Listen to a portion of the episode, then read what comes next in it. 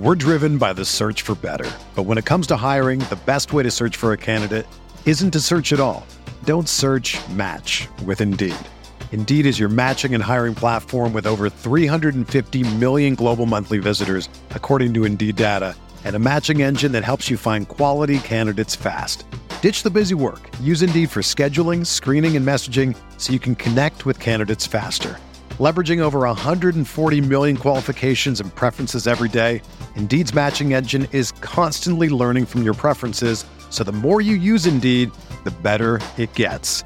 Join more than 3.5 million businesses worldwide that use Indeed to hire great talent fast. And listeners of this show will get a $75 sponsored job credit to get your jobs more visibility at Indeed.com slash BlueWire. Just go to Indeed.com slash BlueWire right now and support our show by saying that you heard about Indeed on this podcast. That's Indeed.com slash BlueWire. Terms and conditions apply. Need to hire? You need Indeed. Another day is here, and you're ready for it. What to wear? Check. Breakfast, lunch, and dinner? Check. Planning for what's next and how to save for it? That's where Bank of America can help.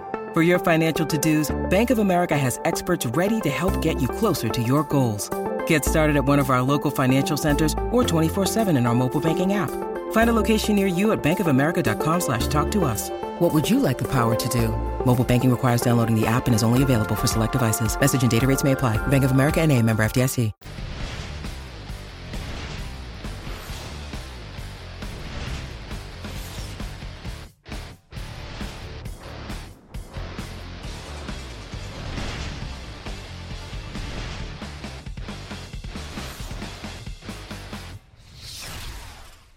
What's going on, everybody? Welcome to the Pro Football Focus Show here on Roto Grinders. I am Britt Devine, back for the Week Two edition with Daniel Kelly, the lead fantasy editor over at Pro Football Focus. Daniel, we had some good takes. Um, we talked down Austin Ekeler last week, right? We got to keep ourselves in check here, you know. But uh, I think for the majority of Week One, uh, we ended up well, and uh, I'm looking to repeat that here Week Two.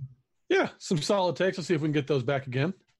Yeah, always good to have good takes and always good to not have as many bad takes. Um, so, uh, what we're going to do here, we're going to have some fun. We got a lot of screen sharing going on a second. Um, but the first thing I want to tell you guys about is our sharp side promotion we have with Vegas Insiders. Don't forget, sports betting's becoming basically a staple across the country. Uh, we've teamed up with them to give you a free way to kind of play along and win some money. It's a $10,000 contest. Pays out weekly prizes, pays out a mid-season prize pays out a, uh, a leaderboard on total bets at the end of the year. So if you have sharp side, start swiping, get everything, pick your favorite stuff, and have some fun at it. And uh, at the end of the year, hopefully you can walk away with a couple of bucks. Uh, as far as PFF goes, Daniel, you are immersed in all pro football focused statistics left and right, and you kind of incorporate that into your article here what we learned for fantasy football in week one. So, you guys uh, listening on podcast, we'll try to articulate what's going on screen here. But you write this, and it's basically a look back. And I like I like to look back at my lineups. I like to look back at what happened week one and see if there's any really big conclusions we can draw uh, to make better DFS lineups uh, in the future. So, what were some of the main things we learned in fantasy football week one uh, that can we we, we can uh, apply a little bit better uh, to week two? Uh, one of the things that I noticed that we talked about before the show, and you gave me grief already on, is uh, Corey Davis had that awful game in week one. No receptions, only three targets. He had shadow coverage with Denzel Ward. And Davis had a garbage slate of cornerbacks last year, and it showed. And he started out with a bad one again this, this year. And when he's facing the tough cornerbacks, I think Davis is going to be susceptible to some bad times. But he's going to have an easier road going forward. And uh, we, we saw AJ Brown do some stuff. We saw Adam Humphries get a catch, but I do think Davis is still the receiver you want out of Tennessee, and I still I'm still buying in just a little on him. A couple more weeks and I might be out, but I'm not out yet.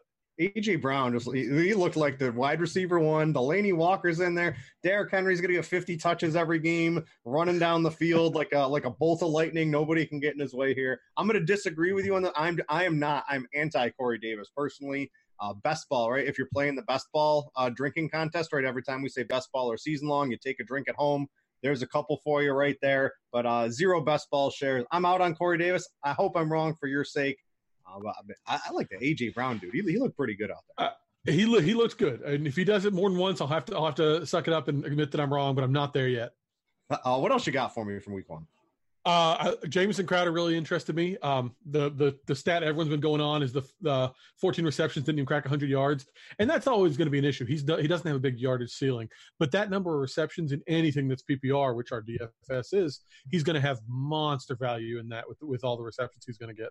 Yeah, he plays on Thursday too here, so we'll be able to kind of turn that around pretty quickly. Maybe take advantage of it. I know, know over on Yahoo, he's he's like minimum. He's a minimum price quarterback. He's 21 bucks, so you can guarantee he's going to be in my Yahoo lineup over there on week one. Uh, give me give me one more real strong takeaway from week one.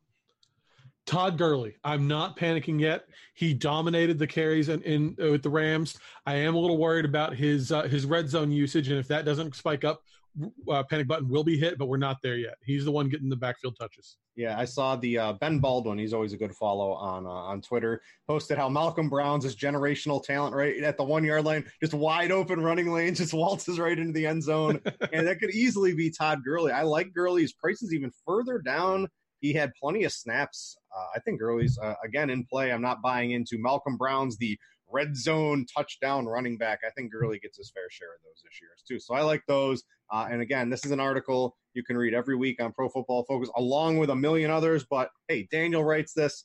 I got to give him some street cred. Uh, so we're going to talk about this every single week.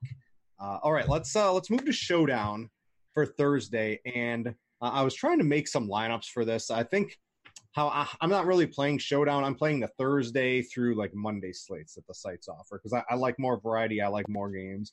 And the problem I'm, I was running into Showdown, Daniel, is they're just we know everybody who's to play. There's no there's no guy who might get 25% of the snaps that catches four targets and a touchdown. I can't come up with anything. The one thing I was talking to you pre-show about is maybe the Panthers give a little bit of a break because they're on a short week, or maybe Tampa Bay does some strange things because they're on a little bit of a short week. But outside of picking which one of Ronald Jones, uh, Dare, and Peyton Barber scores a touchdown, there's I don't even know how you get a lot of variety in your lineups this week. So what have you come up with? Uh, I mean, I agree with you on most of that. Um, if if they do give a break, we might see a little more Ian Thomas in place of Greg Olsen because Greg Olsen is 413 years old. Um, but other than that, the only the only interesting play I have is Cameron Brate for Tampa Bay. And I'm not even sure how surprising he is anymore. But we've seen when he's paired with Jameis Winston, he averages 10 PPR points a game. And that's just hugely valuable for a guy who doesn't do much any other time. He had two touchdowns in week one called back to penalty. Even one of those goes in. He's a great play. The using him as your captain in uh, in a showdown and pairing him with the more obvious plays might be a contrarian move, but you're right. There's just not a lot of surprise in this game on Thursday night. Uh, I want to know if you are playing. I like so if you you like me, if you do play the Thursday all day slates, I will note the uh, the Buccaneers seem a little cheap on DraftKings. I know Mike Evans is seven thousand. I think that's a little low after coming off illness, going up against Carolina, who I think can be taken advantage of by a, a receiver like Thomas. I think he's a little bit too cheap. And uh, Christian McCaffrey, I don't care what Christian McCaffrey costs when you get a running back who's literally playing, never comes off the field, is the entire team's offense and is the ability to put up 200 plus total yards and two or three touchdowns in a game. I'm, I'm playing that dude, and uh, I'm paying up for Christian McCaffrey, at least on my cash teams and every single lineup I can get across the industry. Uh, so, you know, and no reason to really want to fade Christian McCaffrey, right? Not not ever. Our our Scott Barrett noted uh, in a piece that if you take his last ten games, other than Week 17 last year where they took him out after five snaps or whatever it was, he's averaged like 30 PPR points a game. Nobody's ever done that. He's if I mean for, we're talking season long here, but if you were redrafting today, he'd be number one and well ahead of Saquon Barkley for me. He's he's so far ahead of the field right now just on usage get your drinks ready because at 1.1 in my best ball teams, I was taking Christian McCaffrey over Saquon in a lot of those. So I he was I, my top ranked guy this week this year too. Yeah, uh, I definitely have. Uh, I'm very overweight on Saquon in those. Uh, I won't say it again. You guys are probably getting too drunk. Uh, let's get to uh, well. Let's talk a little bets too, right? We we talk sharp side. I want to give the people a couple locks. I actually put my. I saw this line. I couldn't believe what I saw, Daniel. I, I went. Uh, we have legal sports betting here in New York. I went down the street 10 minutes, popped 200 bucks down on Cardinals plus 13 and a half at Baltimore. Am I a donkey? I couldn't believe this. I know I know Baltimore ran Miami out of the building, but let's be real. I think every team's going to run Miami out of the building, and I think that Arizona offense sure it struggled at first. I know it's his first road game, and I know it's Cliff Kings- Kingsbury's first road game as a coach in the NFL, but that that line seems a little bit too big for me. I, I, mostly agree with you. I can see it going against you, but it does. It seems like an, an over buy-in on the on the Ravens beating up on the Dolphins when everybody's going to do that. So I feel like I feel like that line could have been eight and a half and not been insane. At 13 yeah. and a half, I kind of agree. You got to do that bet. Yeah, I thought like 9, 10. Uh, I saw 13. I couldn't believe it. So I, I, literally I saw that right from the gym, boom, down to the sports book and uh, placed my money on. The other one I like, I like the Giants. Home fave is the Bills. I mean, the, the Bills are okay. Uh, I saw someone on Twitter is popping three three thousand bucks down for them to win the Super Bowl. I mean, there's better ways to spend three thousand dollars today. But uh, yeah, I, I, like the Giants at home against the Bills. I don't think either team's really all too good. Josh Allen prone to turnovers.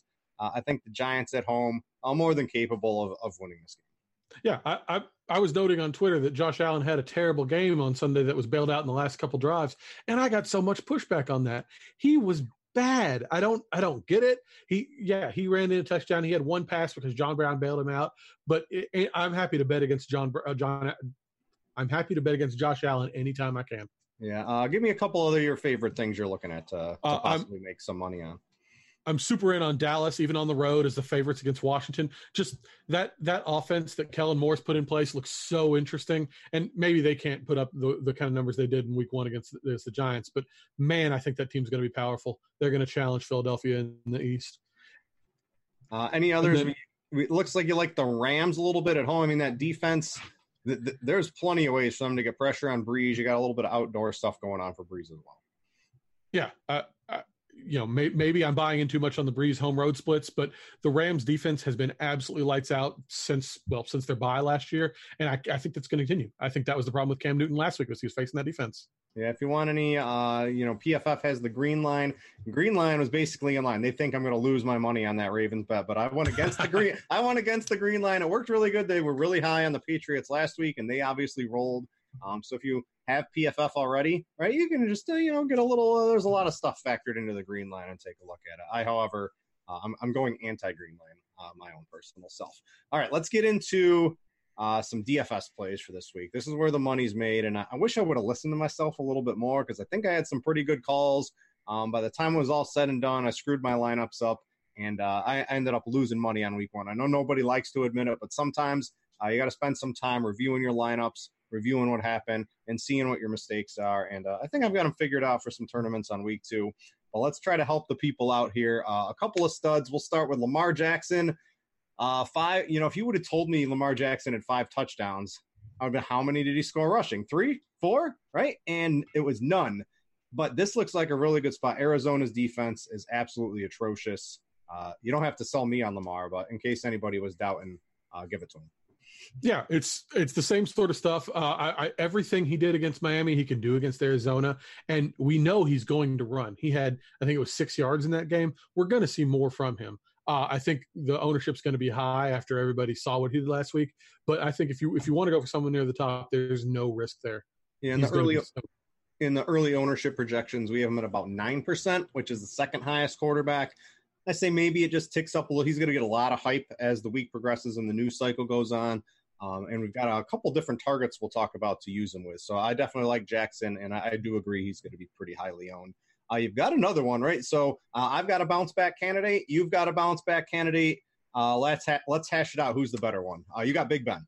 I do have Big Ben. Uh, I, they looked so bad in Week One, but now they're facing a Seattle team that just let Andy Dalton put up a career high in pass yardage, and they have something to prove. And maybe something to prove is a soft factor we shouldn't be taking into consideration. But I just I can't see Roethlisberger having two garbage games in a row, and he's not going to be well owned after that awful game in Week One. Yeah, always does good at home. Uh, I'm always worried that Seattle, even when they're down 14, they're still going to try to you know run the ball because that's what Seattle does. They don't want they can't throw the ball because throwing the ball creates interceptions. And if you lose the turnover battle, you're going to lose the game unless you're. that's that's how Pete Carroll thinks. I really think it is.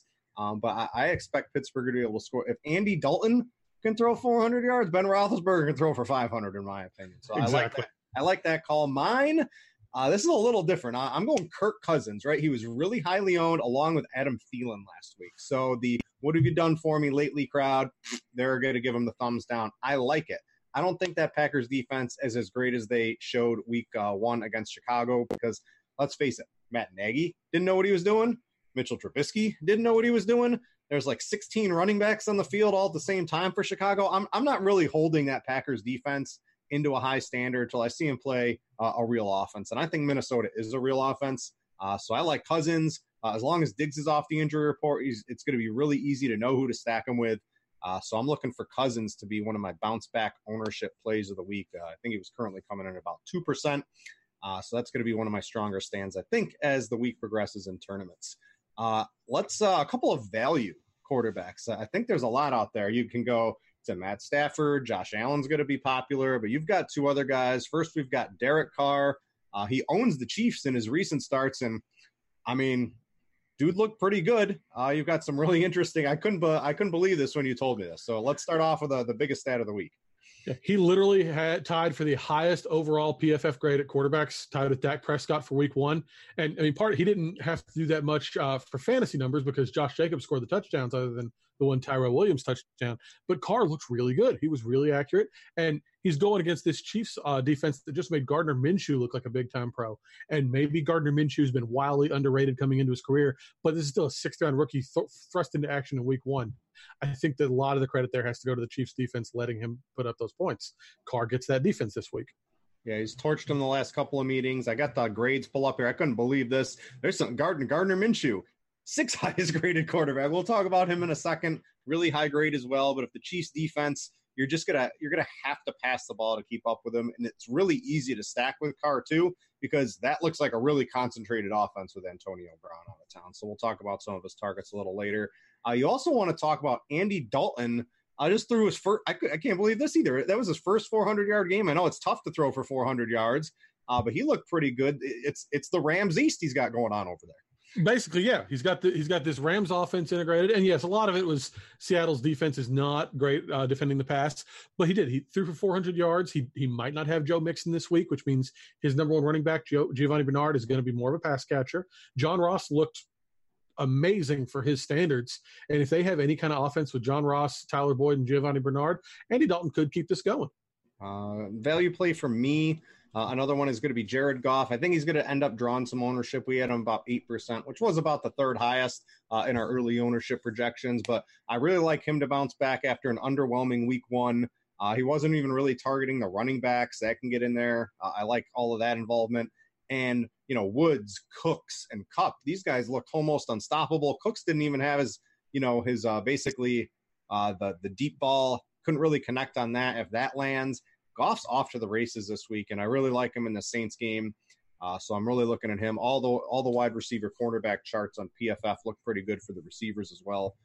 Um, so yeah, I'm I'm looking to use Goff a variety of ways, more multi-entry because I mean, which one of Woods, Kupp, Cooks is the one that's going to go off. I don't know if you can accurately predict that on a week to week basis. So you got to mix up the lineups with him, but he's someone I'm really looking to utilize. Uh, you wanna you wanna throw some fire. You want you got, you got a couple of duds, and one's one might be a little fire take here. It's coming from that uh, Rams Saints game. It's not Goff, it's Drew Brees. So what what are you hating on Drew Brees for? Well, uh, I mentioned this last week in passing, then I did a little more research and even further cemented my opinion on this. Aqib Talib missed eight games last year for the Rams. And in those eight games, they allowed opposing quarterbacks to put up 26.8 points a game. In the games Talib played, so weeks uh, one through three, and then after week 12 through week one of this year, that number's 13.1. Quarterbacks are doing half as much against them when Talib's on the field. Talib's still on the field. He, that, that defense is so much better when he's there. Add in Drew Brees on the road. He's great. He's Drew Brees, but I don't want any part of him this week. Um, couple of thoughts on some higher owned guys. Josh Allen's getting some love. We've got a low projection for ownership right now, but uh, Allen's the talk of the town. I think from from some decent people, at least for cash games. Do you have any any thoughts on him? I, I mean, I'm taking the Giants to win this game straight up. Yeah, I, maybe I'll stay wrong on Josh Allen for a long time, but he's got to do a lot more showing he can throw the ball to me before I'm going to buy in on him. Yeah, I think he's uh people think he has this high floor from the rushing, and, and I agree the rushing gets there, but unless he gets the rushing touchdown, I think you can be in for a world of hurt sometimes. I, I don't see myself. Maybe I'll change my thoughts, but I don't really see myself using Allen as a cash game play. Uh, all right, let's go to some running backs here and keep this moving along. And uh, I, will start off first with a couple of my plays, and I'll, I'll let the people kind of wait on a couple of uh, at least your stud take here because I'm I'm a little worried about this one, Daniel. So I'm hoping you can bring the goods. I'm going to start with what's going to be the chalk. Uh, we've got Alvin Kamara, right? If you want to make money this week, play Alvin Kamara. He owns the Rams. Uh, the the I, I, was talking to Derek Carty earlier uh, in the in the blitz projections, and I was like, the BVP for Kamara is really good, right? The baseball guy, the the batter versus pitcher. Well, Kamara versus Rams, he absolutely demolishes him. He's got a little bit bigger of a snap share this year than he had last year, and I think in those close competitive games with the should be, I'm expecting him to get you know 70 to 75 percent of the snaps or running back touches compared to maybe 65 percent he was seeing last year. And when you're as efficient as a guy like Kamara is, that's a huge boost to your fantasy potential. So I really like him. Uh, he's the cheapest of the big four between Zeke, Saquon, and CMC if you're playing the big slate. So uh, I love Kamara. I'm probably going to be playing him a lot. And uh, I, I, don't really think you can talk down on Kamara, right? No, it's a, it's a great play. You know, assuming I'm right at all about the Rams defense on Drew Brees, the Saints aren't going to just be shut down. And that means Kamara is going to have the performance just like McCaffrey did in week one. I think that's a great play. Uh, all right, let's uh, uh, get to your stud, and this one, it's it's interesting because I think the ownership's going to be really low, and if it works out, it can really work out for you in tournaments. You got Sony Michel, who in the ultimate Sony Michel game script last week did absolutely nothing. He's going to need to get into the end zone, which I, I think he can certainly do once, twice, three, four times against Miami, right? So what are what has you looking at Michel this week? Is it just the the 42 to 7 drubbing that's going to happen? 42 to 7 might be conservative. But yes, that's a big part of it. I mean, they they're going to be having uh, you know taking off field stuff out of the play. Assuming Antonio Brown's on the field, they're going to have him, but only on a few days of, of working into the offense. They're going to be they're going to win this game by 30 before you even blink. They're going to be running the ball down their throats. And yes, Rex, Burkhead, Rex Burkhead had some work in week one, but Sony Michel had 15 carries. And if you tell me Sony Michel's going to have 15 carries, that's fine. I'm going to get some production out of him most weeks. This week was was an aberration. Tell me he's going to have 15 carries this coming week, and I'll bet 100 yards. I, I think he's going to be fine. Uh, the other one, I really do like this one, especially from a game theory, uh, contrarian perspective. Uh, David Johnson in Baltimore. Again, I like this Arizona offense to be able to score points. They play fast. There's a lot of plays. It's going to be, I mean, Damiere Byrd is putting up fantasy relevant performances for the Cardinals because this is just what they're what they're doing. And if they're going to fall behind, if the spread's so big, they're going to be making a play every 22 seconds like they were doing last week in this comeback against the Lions. And when you take a snap that quickly, so much faster than everyone anyone else has really ever done in the NFL, uh, there's just fantasy potential all over the place, even if you are a big underdog. Yeah. Uh, first of all, I did not even realize Damiere Byrd was still in the league until I saw that game. I but, picked him up yes, in my fan, I, he, all over my dynasty. Absolutely. I had no idea. But yeah, David Johnson, you, look back at the way he's been used. In 2016, he was split out wide a lot. His his average depth of target was more than four yards. He had he averaged six uh, targets a game. Then in 2018, he came back from injury. He had this awful offense, and he was running he was running a lot fewer routes. He only had a few targets a game. His average depth of target was under a yard. Well, then Sunday he comes back and everything's back to the way it was in 2016. This Cliff Kingsbury offense means great things for him. It's I think he's going to be probably not what he did in 2016 because nobody can do that again, but he's going to be just fine. He's going to be a monster David Johnson season right again. Yeah, I like it. We're, we'll I'll skip over Giovani Bernard because we're hey, is Joe Mixon going to play? I don't really know. Joe Mixon's out. Hey, play Giovani Bernard. Joe Mixon's in. I don't know if I want to play Joe Mixon. I don't know if the price will be right, but uh, he would be an interesting tournament play. But uh, we always look we like nicknames in DFS. Uh, we got Raheem Mostert. Uh, you know, I, I like him coming in behind Breida. He's cheap. And when the dude's on the field, just like whenever Matt Breida's on the field, he gets his fantasy points. Whenever Raheem Mostert must start, whatever you want to call him, gets on the field, he gets his fantasy points. Uh, and and I like him quite a bit here in the San Francisco offense. Yeah, this is Kyle Shanahan's offense loves to use two running backs. So, I mean, even if Breida didn't have the history of injury, you're going to put him out there. Mostert's going to get plenty of touches. He and he's played. He had two games with more than 20 snaps last year, which is a low threshold. But in those two games, he had 165 combined yards. That's that's worthwhile for the price he's going at. Sorry, my neighbor is uh, revving their uh, Harley Davidson down the street right now. But yeah, uh, Mostert.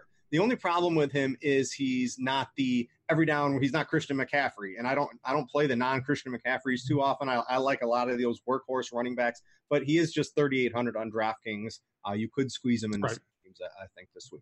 Uh, a couple other guys I might like. I like Leonard Fournette. Uh, played 86% of the snaps last week, six targets, unquestioned role. Looks like he's going to be out there all the time. I know they're road underdogs and it's not the best spot, but uh, I think I, I think Gardner Minshew looks pretty decent, and I think Fournette is just he's locked into these huge amount of snaps and a huge workload regardless of game script, and those are extremely valuable DFS plays at the running position. So uh, I like him quite a bit. Uh, the other guy is Austin Ekeler. Right, I've I've come full circle. I used him some last week, not as much as I should have. Uh, we were worried, right? Maybe he gets 60% of the snaps. And he didn't get 60. He didn't get 65. He got over 70% of the snaps last week. And if you're going to do that, they just lost Hunter Henry. I saw all kinds of stats floating around on Twitter when Hunter, Hunter Henry is out for the Chargers. The running backs get even more targets. It's really hard. You know, if I give you 12 to 15 carries and six to nine targets. I, I think those are all relatively close to his floors on a week to week basis right now. I mean, that is unstoppable. That's eight thousand dollar territory on DraftKings pricing, and he's sixty one hundred. I think we got to take advantage of that. Yeah, I, I, I've been a huge Austin Ekeler fan since he entered the league. I just didn't think he could hold up to the major workload, and we saw in Week One that I was wrong with that. He held up, and you know Hunter Henry's out, like you said. Mike Williams might be out. We had that come out. They're running out of offensive weapons. Ekeler is going to get so much work now. Yeah, absolutely in love with Ekeler. Another guy, chalk du jour of the week, Josh Jacobs. I don't know how, 4,700. I don't know what was going on over at DraftKings. They forgot that Antonio Brown wasn't on the Raiders anymore, and they went from Denver to playing the Chiefs, and they're like, oh, just leave them all cheap, and everyone can have fun. But the Raiders are going to be extremely chalky. Jacobs. Uh, a little worried he didn't get a lot of passing game work, but he's 4,700. Who cares if he's going to touch the ball 20 times? Uh, I'm okay with that, and uh, I'm looking for him to be probably the highest owned running back on the slate. Do you have any reason? I mean, he looked really good. Uh, what do you have? Nine avoided tackles per PFF. That was second only behind Alvin Kamara, who's basically impossible to tackle. So uh, he looked really good to me. Yeah. Oh, I, I, love Josh Jacobs. I was all on him before the season. You should you should see the shares I have of him in my season long leagues. Oh, um, drink. I mean, yeah, yeah, drink. Yeah, you say you say he didn't have a lot of receiving game and volume involvement in week one, but they didn't need it. They were ahead from the start. Uh, he's still going to play ahead of Jalen Richard. And I mean, the reason his salary didn't go up is because the game was late Monday night. They already had the salary set. I think this is your last chance to get in for anything under than a huge price. Mm-hmm. Uh, and you've got one dud here I want to talk about. It's Kerryon Johnson. Uh, a little worrisome. I know Marlon Mack put up a big game against the Chargers last week, but I think we're both concerned about Kerryon's overall workload. They played four different running backs uh, for the Lions last week. Just a, a little concerning. Those are not the type of running backs I like to use on my, on my teams. Yeah, there's just there's so little way for Kerryon Johnson to give you a big return with CJ Anderson stealing so many touches. He's going to have to break off a couple huge runs. That is something he can do, but betting on that's just asking for for wasting money. All right, I want to go. Scott's not here with us this year, but hey, you look through all of Scott's stuff before it goes up. You read through it, and you got to make sure he's got all those dang stats for us. So we've got his expected fantasy points, the top usage, and this was one of the keys to being uh, a really good fantasy player last year is you avoid the guy the it's hard to explain the uh, avoid the Marquise Brown who had 14 snaps although maybe we could play Marquise Brown. We'll talk about him in a second. And take have more interest in the guys who got 11 targets but didn't really have a big fantasy day. That's and you know gets the right fantasy work on, on different parts of the field. So what are some big takeaways from Scott's article that you noticed before we start talking about wide receivers? Uh, my biggest one is, I mean, I watched all these games on Sunday, and I didn't even I didn't even realize how heavy Keenan Allen's usage was in Week One. But he uh, he had 116 air yards. He had two targets inside the 10 and two deep targets. He was getting usage all over the field. And as we talked about those injuries, his usage is only going to go up. Allen's going to be knocking on the door of the top tier at wide receivers. Yeah, I agree completely on that. Give me one more guy who really stands out. Let me scroll around. We mentioned David Johnson. Look, we talked Austin Ekeler. Let's talk Chris Carson. Um, he, he's a running back. I'm debating using again, even as a road dog. Uh, you know, when you get that type of volume, you got to pay attention to it. Yeah, everyone was talking about what Rashad Penny would cut into his workload, and the answer is not a lot. You know, he got he played 76% of the snaps. He had uh, all the team's running back opportunities inside the 10 yard line. Everything that the, the Seahawks needed to do leaned on Carson. And we talked about how much this offense is going to be running the ball. He's going to get most of that workload. I love him every week.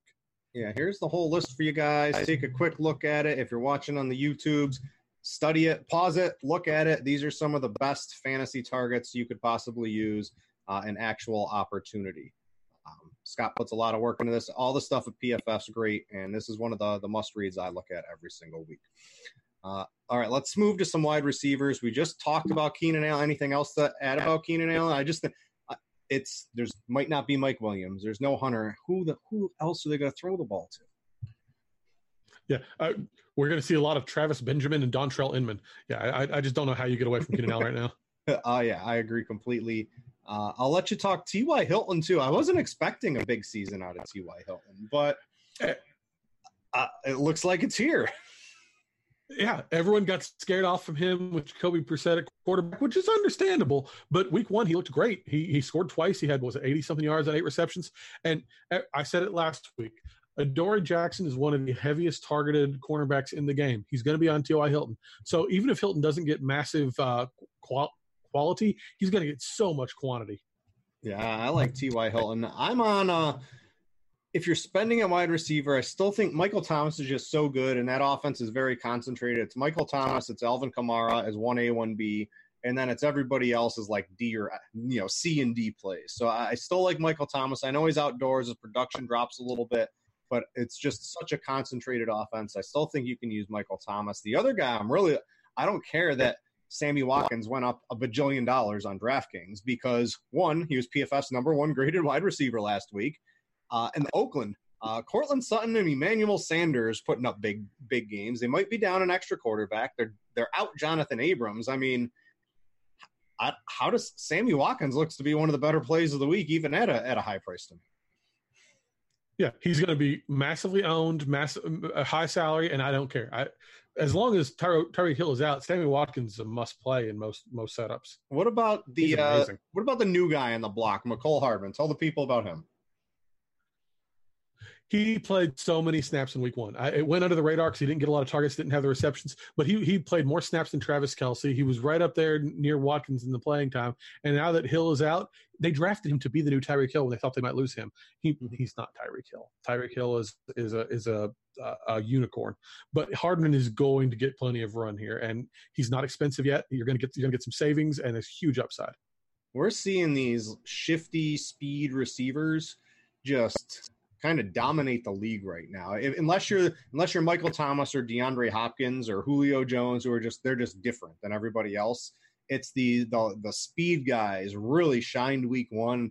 I I think that's a trend we can sort of extrapolate into working and, until teams can try to figure out how to stop it. So I think Hardman fits that bill pretty easily, and I, am definitely on board. Priced a little higher than we probably want for a guy who didn't have any stats last week, but uh, I'm definitely on board. We're, we're, looking for snaps, and he's going to be out there just about uh, every snap, if you ask me. Uh, a couple other guys. I'm so we're looking for some low owned plays in tournaments.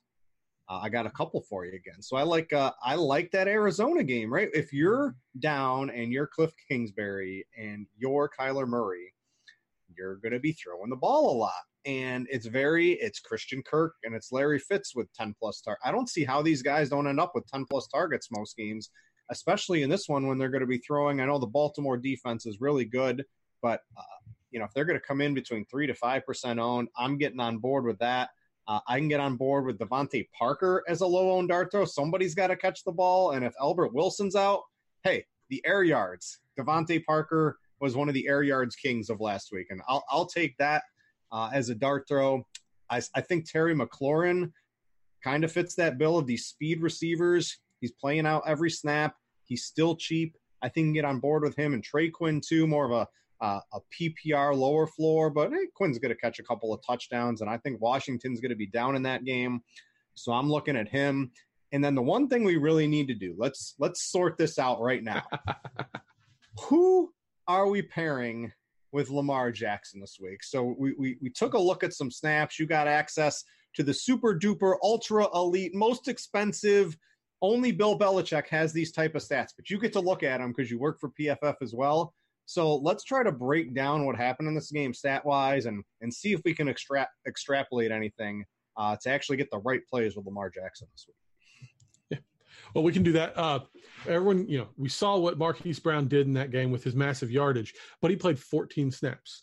As you, you had me check it out, 10 of those snaps in the first half, four in the second half when the game was out of hand. Miles Boykin had the same sort of split. He had 16 snaps in the first half, two in the second half. Willie Snead is the one I'm interested in. He, he had 19 snaps in the first half, and that was shot up to a 30 in the second half. So he's going to be on the field no matter what's going on in this game for them. And he's the only guy they kept around from last year. There had to be a reason for that. They like Willie Snead. He's not going to be this blazing speed guy like Marquise Brown, but he's always going to be involved in the game. And I just think uh, for his super low price point, he's going to be really interesting to me. Yeah, I think the guy I'm I, like Boykin is uh, he was like the most athletic person ever at the at the combine in in in, in uh you know in testing, and I think I'm gonna maybe use him a little bit more than the field's gonna use this this week with Lamar because I still I expect Marquise Brown just a, a, little. He's gonna play more than 14 snaps this week. I have a hunch, and I also think Boykin's gonna play more snaps than he did, especially if the game's competitive. And I think the Ravens aren't really gonna try to let off at all either because they know this Arizona offense can score at basically any time. So I'm looking them for them to play their good players, and I think Brown. Um, let me let me check his price. I think it got up to five thousand. Uh, yeah, he got up to five thousand, but Boykin uh, flying under the radar at thirty two hundred. You can create some really good Lamar Jackson teams with Boykin, get low ownership, and also get some really good players around him. So so I like Boykin kind of uh, uh you know quite a bit. You like Snead. Uh, Lamar Jackson's going to throw. These guys look really good. Uh, I, am on board with stacking up, but uh, I like Boykin a little bit as a as a, a low own low own tournament dart throw. I think this will be a kind of situation like you said with the Rams, where you're going to have a few different lineups and kind of mix and match. Because I don't, I don't have a problem with any of them, but I, I do, I will say that I'm interested in Snead right now. Uh, Patriots wide receiver. Can what, what are we doing to the Patriots? Uh, I, I don't know. Uh, there's you know the extenuating circumstances makes this really complicated. I'm, I'm not believing in Phillip Dorsett. I, I think Julian Edelman is the one guy we know how he's going to get used. So if I'm going to use a Patriots receiver right now, it's going to be him. I think Gordon Gordon's the cheapest, I believe, and I mean he's just a man amongst boys out there on the field. When he you know he's a tight end playing wide receiver and um, extremely athletic. So I think Gordon's the one. Are, are you are you worried if it's you know they pull the Ravens where it's 35 to 3. I mean, you never really know how these things go. I think also don't forget the Patriots. They got beat by Miami last year. I, I don't think they're gonna take the foot off the pedal until like well into the third quarter here. Yeah, this is this is one of those Patriots things, you know, when they they, they love to just beat up on somebody when they're angry, and I feel like they they're going to want revenge on that that stupid Rob Gronkowski playing safety game last year. So I think they're going to beat up on the Dolphins, and they're not going to pull off until fourth quarter at least. So, yeah. I, you know, who, who, knows how it shakes out because they're going to. I wouldn't be surprised if Gunner Olszewski has has a touchdown in this game, but they're going to be getting they're going to be playing as hard as they can. Yeah, they got Brian Flores over there, but I'm still expecting him to kind of you know put it on the old team there. So I like I like uh, I like Mr. Belichick uh, to try to run up the score on, on him quite a bit this week. Uh, anything else really stand out to you, wide receiver? We could talk about a lot of guys. You got a couple couple duds. The high end guys don't look too sexy this week, right? That was my issue. Like a lot, other than Julio Jones against the Eagles, and he's not even on the main slate.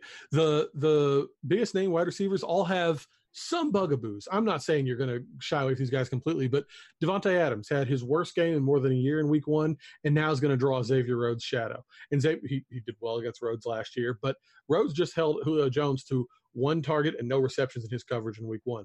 So I I, I worry that Davante Adams is going to have another bad week. Uh, DeAndre Hopkins yes, the the Chiefs passed all over the Jags in Week One, but this is still a good Jags pass defense. Unless you're telling me there's some reason to doubt Jalen Ramsey and AJ Bouye, Hopkins is going to have another bad matchup. So these biggest names worry me a little for Week One, for Week Two, whatever week we're in. Yeah, Week Two. Uh, let's go to tight ends and kind of hash out the biggest question of the week. Uh, if we're saving money, are we using Darren Waller? Are we using TJ Gronkinson? You know, we, we love those names. Gronkinson just rolls right off the tongue. He looks really good. These rookie tight ends are always a little iffy, but uh, he looked good. Uh, Waller's 3,300 on DraftKings. Hockenson, 30. So he was 3,100. Had the best rookie day ever for a tight end, and he's dropped $100. He's down to $3,000 on DraftKings. So what are we doing? This is a really tough choice people are going to have to make this week. I, I, don't understand that Hockenson price. I, I, am right with you. I don't know how that happened. Um, I will say that for me, of the two of those, I'm going Waller. Uh, that we know the Lions want to be more run heavy, and that the the game just set up for them to be pass heavy in this one because of the, the way the Cardinals' uh, defense is messed up. But I, I do worry that we're going to see a, a, big running back committee, and the the pass catchers in, in uh, Detroit aren't going to be great. Meanwhile, Waller as you said earlier, there's only so many offensive weapons with Oakland. They're going to be passing a lot, and Waller and Tyrell Williams are going to be the only ones to benefit from that. So yeah, I Waller, like Waller between. Waller is the Christian McCaffrey. He literally didn't leave the field. Uh, he's the Christian McCaffrey of tight ends. Played every single snap, and I don't really see that changing. Um, of course, we, you know Tyrell Williams. I don't know, even know if we talked about him at wide receiver. He's he's the chalk of the week. It's a very this is what makes it so easy to stack with Derek Carr because it's a very concentrated offense between Tyrell Williams, Darren Waller, and Josh Jacobs. They all get very good targets down the field. Everybody else that gets a snap uh, on the Oakland offense is getting little dinky, you know, two yard outs and three air yards and just not high value targets at all. It's a very concentrated, high octane offense. Um, yeah, so I, I, like Waller, I think, a little bit more than Gronkinson as well. Uh, I'm in with you on that. Uh, if we're spending money, what are we doing at tight end? Because again, there's some really good options. We've got Travis Kelce. He should have had like four touchdowns. Uh, Kittle should have had a couple of touchdowns. Everybody should have had a bunch of touchdowns at tight end. They just didn't come come through with them.